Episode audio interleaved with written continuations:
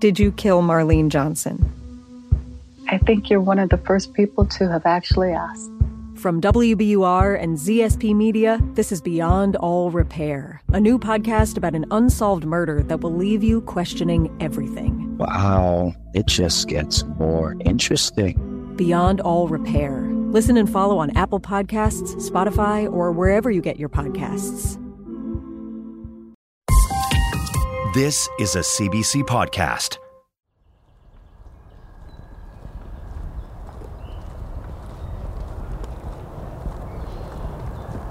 I think if we go along here, we'll be where we need to be. If we follow this this path north, yeah. In my memory, the east side of the park was much more open, and there was more grass, which it may open up farther up here. Yeah, when you see actually how vast this park is, it it is kind of amazing that her remains were found at all.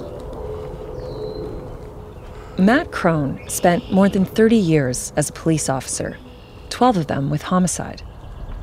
Now that he's retired, he has time to help us out, to bring us down into this ravine and find the right spot. I think this is it. I think this is where it was.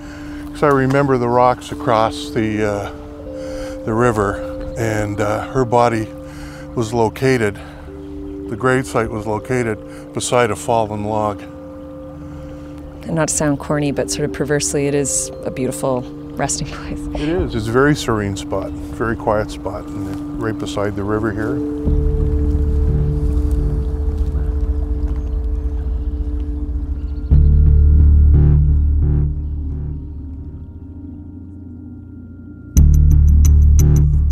Toronto police are continuing a desperate search for a missing 15 year old girl, Sharmini Anandavel.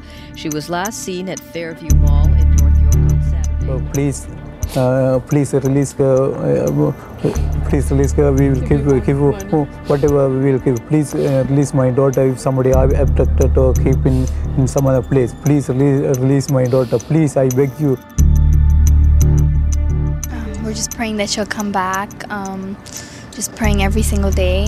Um, we just want her to know that we love her and we miss her. Police have now moved to a level 3 search, the highest level. On the weekend, police found skeletal remains in a North York park. They matched Sharmini.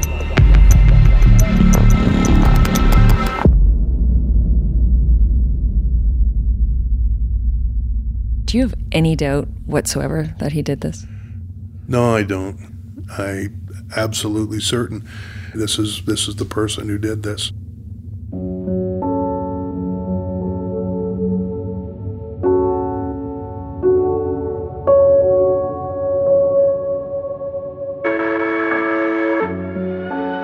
I'm Michelle Shephard, and this is Uncover Sharmini. Chapter 1 The Crime Beat.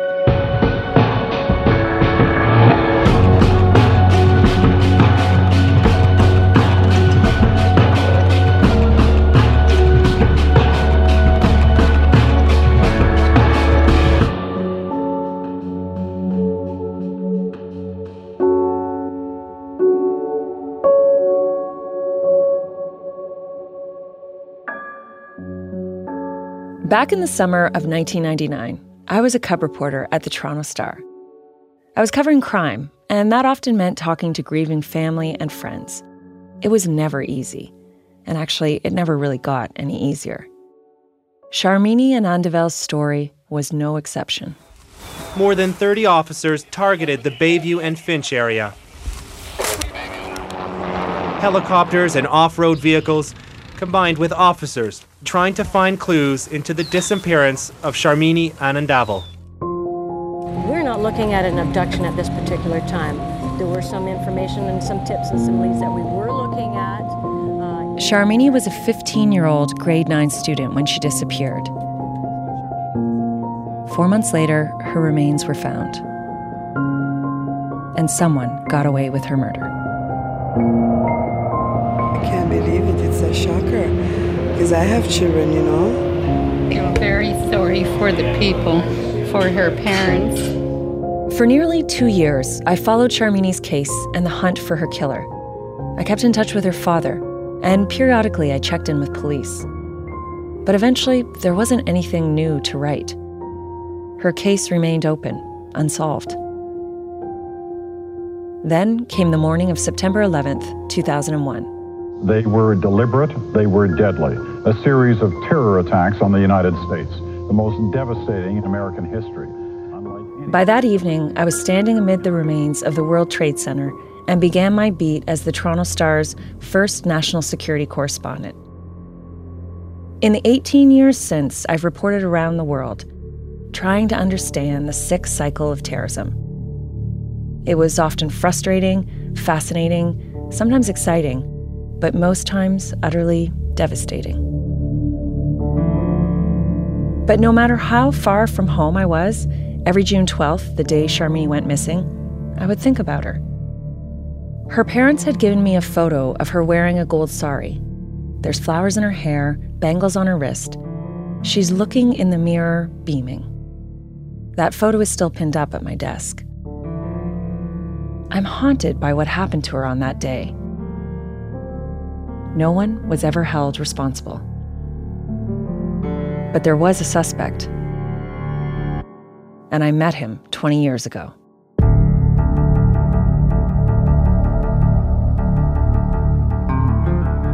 His name is Stanley Tippett. He lived in Sharmini's building, and I interviewed him a couple weeks after she disappeared. The headline of our Toronto Star story read, Man's Life Hell Since Teen Vanished. And that story has bothered me ever since.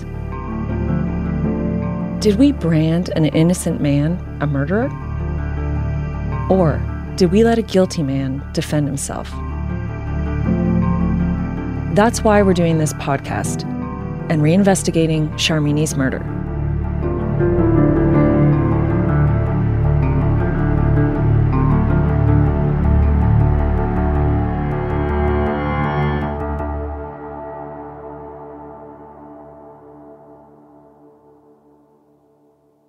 The first time I met Sharmini's parents was on June 17, 1999, five days after Sharmini disappeared.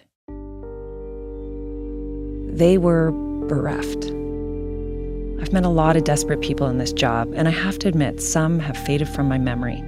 But that apartment and the Anandavel family, my recollection is still sharp.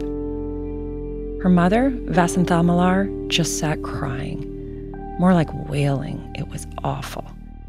She had a long mauve dress on her lap, and she was just stroking it over and over. Sharmini was going to wear that dress to her grade 9 graduation in a couple weeks.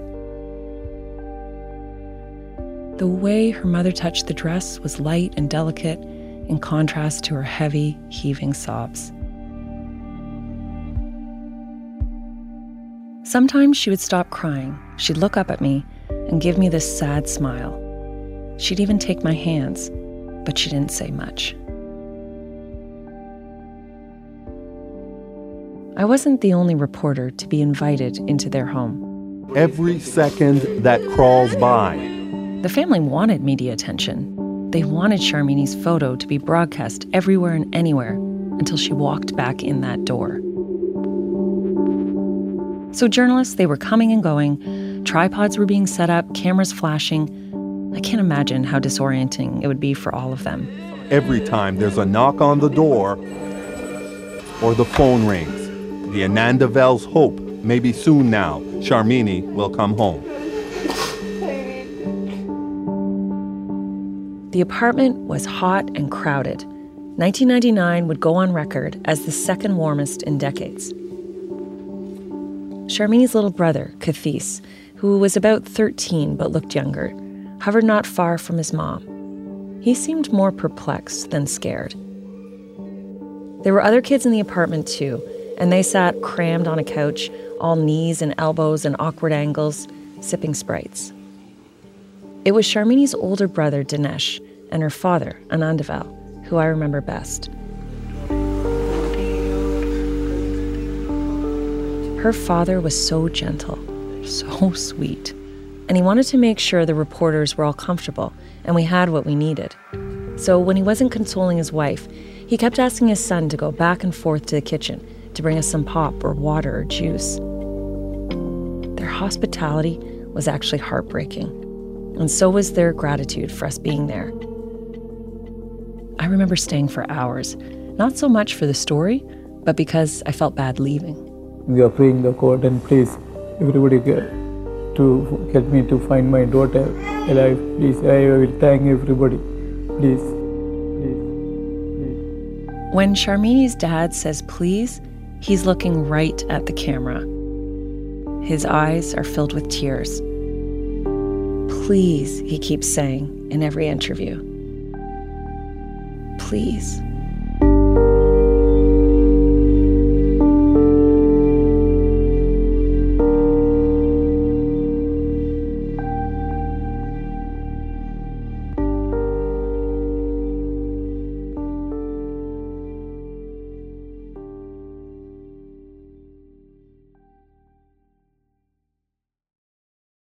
I'm Jordan Heath Rawlings, host of The Big Story.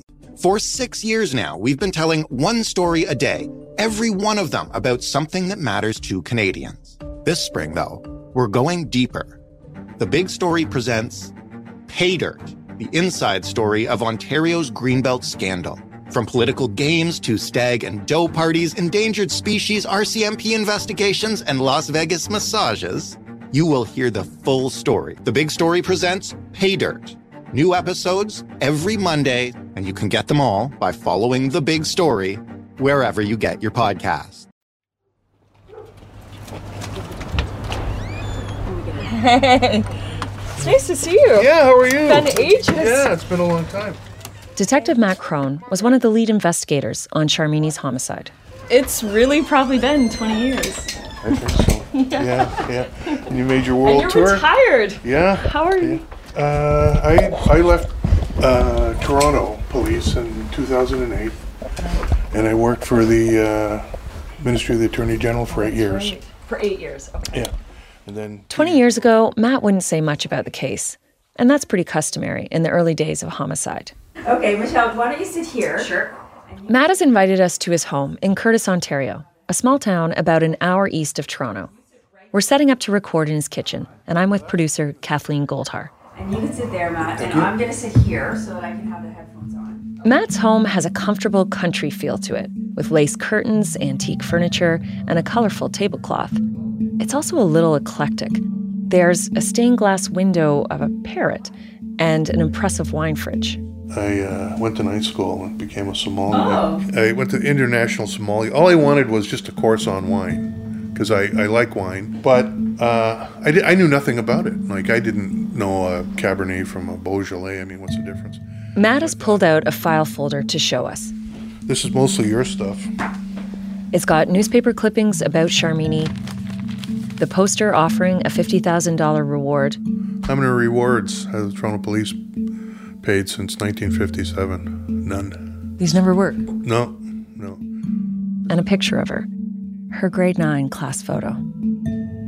When Sharmini actually went missing, the 33 Division folks reached out to the homicide squad. Right away. Yeah, and they reached out. I also had my suspicions that she wasn't alive.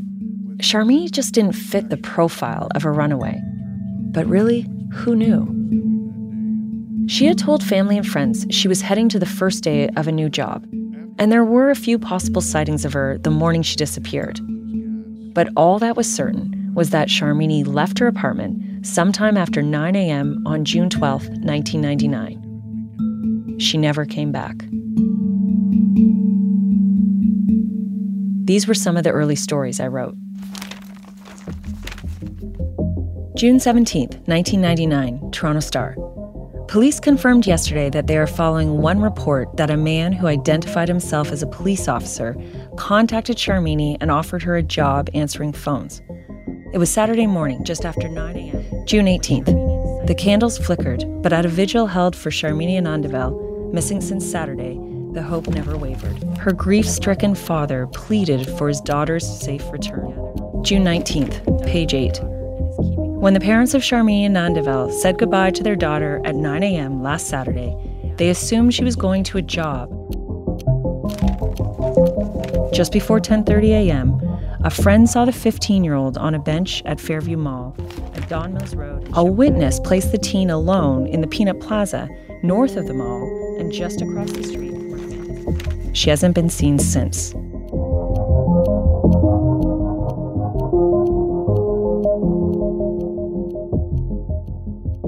Then in October, news broke that human remains were found in a shallow grave beside a small river. On the front page of the Star, underneath a photo of Sharmini's crying parents, I wrote Four months to the day after his daughter went missing, Sharmini's father got the news he hoped he would never hear. I don't understand how this could happen. How could anyone do this to my daughter? He told me. I would have given anything money, anything for my daughter.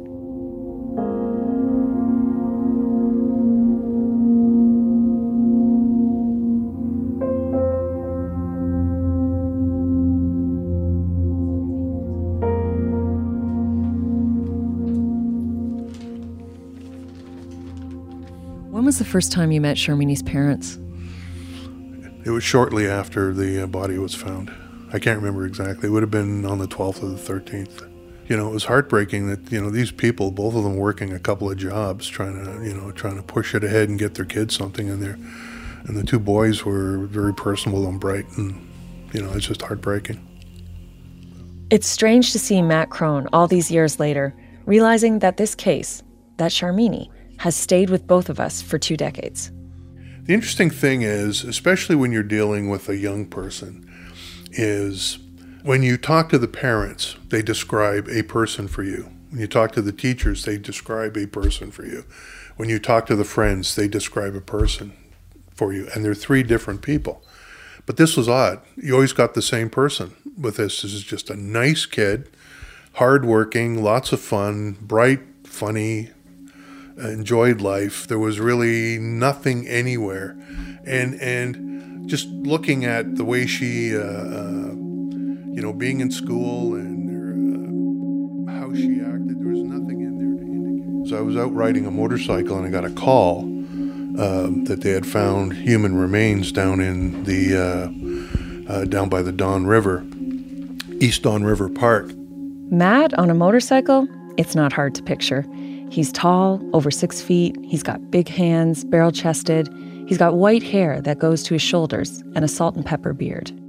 And I was right in Toronto, so I just rode over and and went down to the scene and got the story of, of how the, the body was discovered and just started from there. Sharmini's remains were discovered by a father and son who were out for a walk. There wasn't much to find skull, mandible, and, and long bones were left. And the reason they were left is you have basically two types of bone in your body. You have the kind of a very dense, what they call compactus bone, which is the long bones in your arms and legs and your skull. Then you have a spongier type of bone. It was because it'd been a hot summer. It was four months, and she was right near a coyote's den. Was that right? Yeah, she was. Uh, it looked like she'd been buried, and then a log had been placed over the uh, the burial site, and uh, we had it excavated by an archaeologist, forensic archaeologist, and dug down. So we got lower, we got hair, we got fingernails, uh, but the, the coyotes had pulled everything else out. Sharmini was wearing blue nail polish.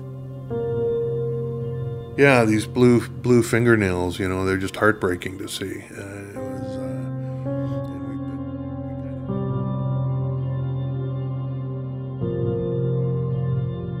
Crime scenes. They can make or break a case.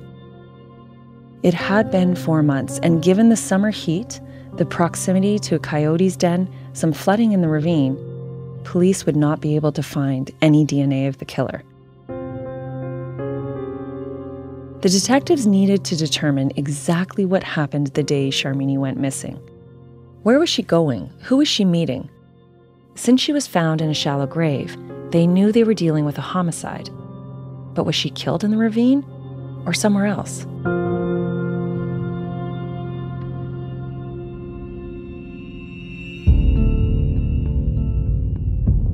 From the very first night Sharmini went missing, police focused on one of her neighbors, Stanley Tippett. Sharmini's parents had told me about him too. They said it was Tippett who had offered their daughter a job. Her parents had banged on his apartment door when she didn't come home that first night, but they didn't get an answer. He had actually moved out two weeks earlier. I joined up with my Toronto Star colleague, Dale Brazao, to search for him. We knew Tippett had moved to Oshawa, 45 minutes east of Toronto, and he was living with his wife and their young family. He actually wasn't that hard to find.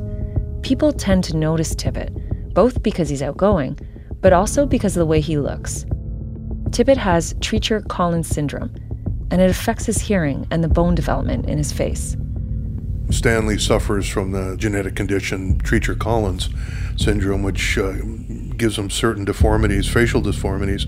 And when kids would ask him about it, he'd say uh, that happened uh, when he was in the bomb squad and the bomb bomb blew up and, and, and disfigured him. I also heard stories about Tippett pretending to be a police officer. We got all the different stories that he had told people in the building about uh, um, who he was and what he was and what was, his background was. And he used to actually have, uh, he had a jacket with police written on it. He had a nightstick he used to carry around as well. And he would patrol the building he was in from time to time. One day, Brazao and I were tracking Tippett when he stopped at a hardware store near his home. I followed him inside.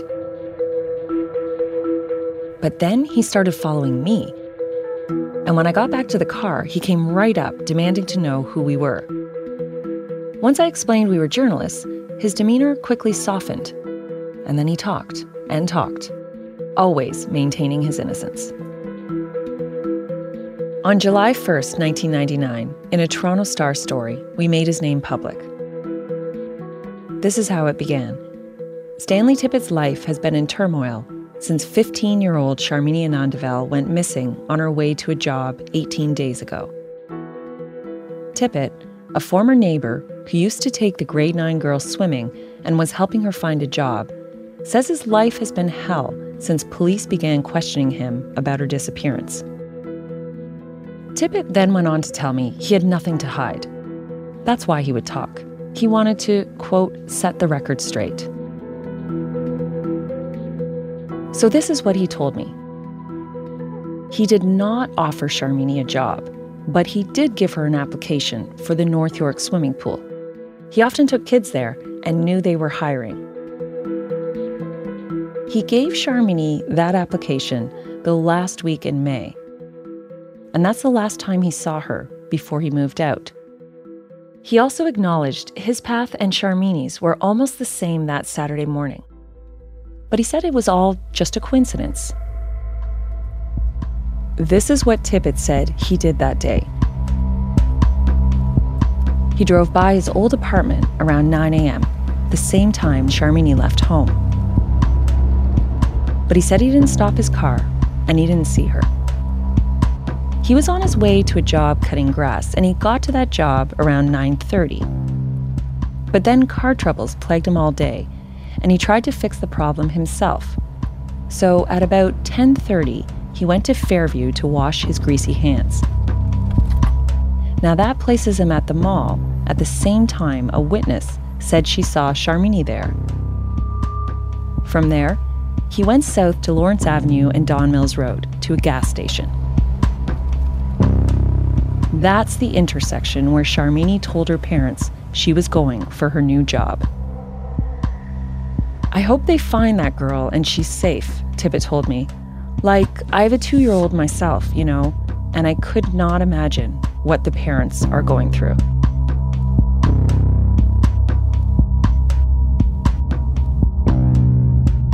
Police never disclosed their theory as to what happened to Sharmini. The narrative that was developing was that she was she left home in the morning to go to a job at North York Rec. Matt is revealing it now for the first time. That was from her parents, but her friends were saying, no, no, that wasn't the case. She was going to work as an undercover drug operative for Stanley Tippett. Since Tippett has never been charged, none of Matt's theory has been heard or tested in court.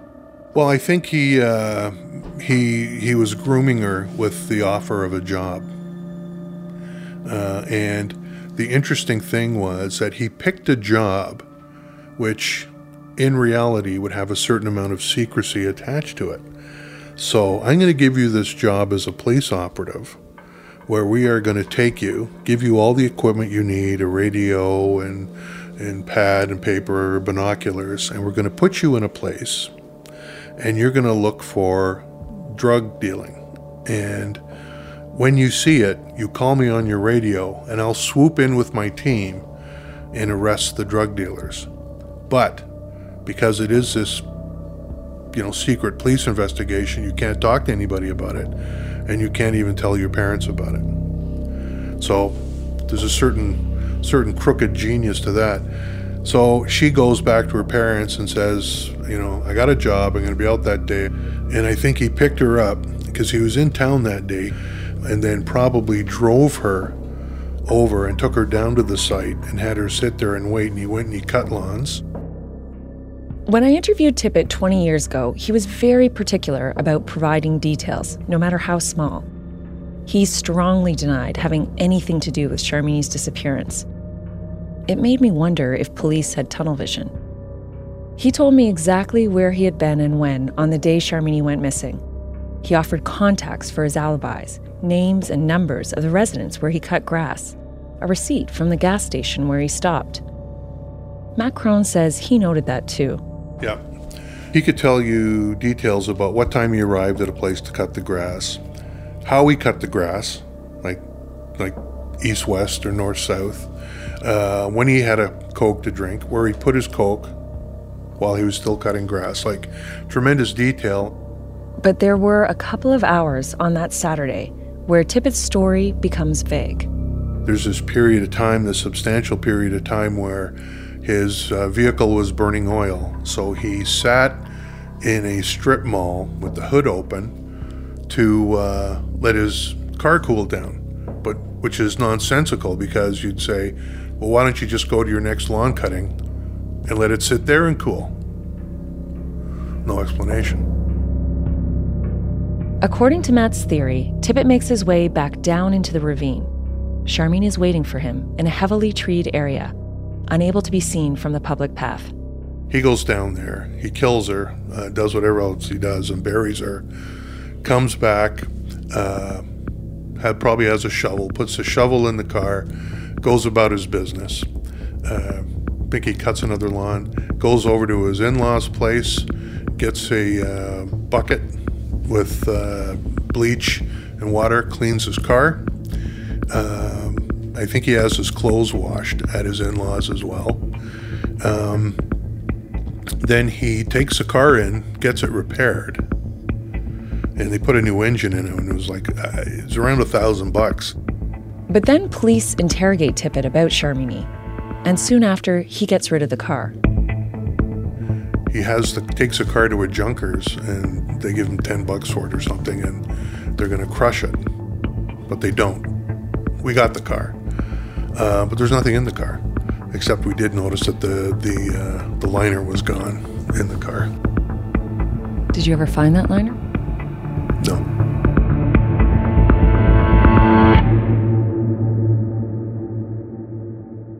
It's true that police were never able to find any physical evidence connecting Tippett to Sharmini's death. Is it possible the coincidences were just that? Coincidences? That, as Tippett said, he had given her a job application, just not for the job she was going to. That Tippett just happened to be in the same area Sharmini was the day she went missing and that he had a history of impersonating police officers, and Sharmini believed she was going to be working undercover. Was it possible? For most of my career, the stories I've told are about miscarriages of justice, the abuse of power. Like many journalists, I have an inherent distrust of authority. Comfort the afflicted and afflict the comfortable is one of the reasons I got into journalism. It's easy to see Tippett as an underdog because of the way he looks. He undoubtedly had a difficult childhood. And it's the reason why we didn't run a picture of him with our story 20 years ago. We had one, but right before the paper went to print, we called our editor. We worried publishing his image would mark him forever. The photo was pulled. And I wonder now if that was the right call.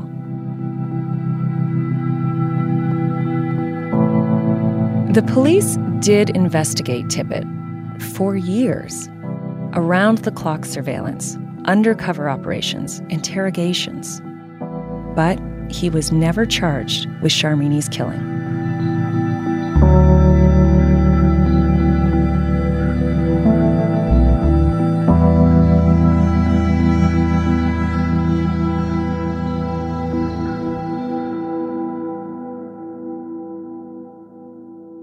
This season on Uncover, Sharmini.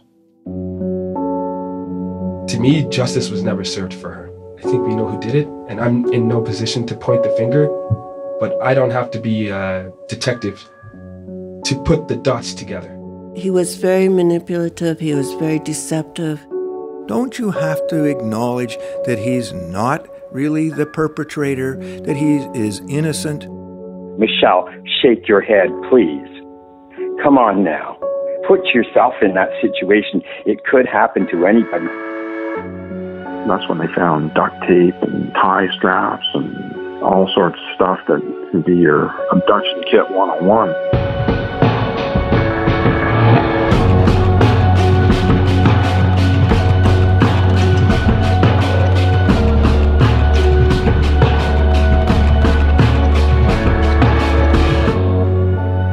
Uncover Sharmini is written and produced by myself, Michelle Shephard, and Kathleen Goldhar.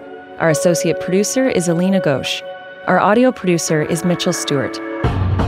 Our digital producer is Judy Z. Gu. Chris Oke is our story editor. Our video producer is Evan Agard. Transcripts by Rasha Shahada, Varad Mehta, and Carol Park. Our senior producer of CBC Podcasts is Tanya Springer, and the executive producer is Arif Noorani.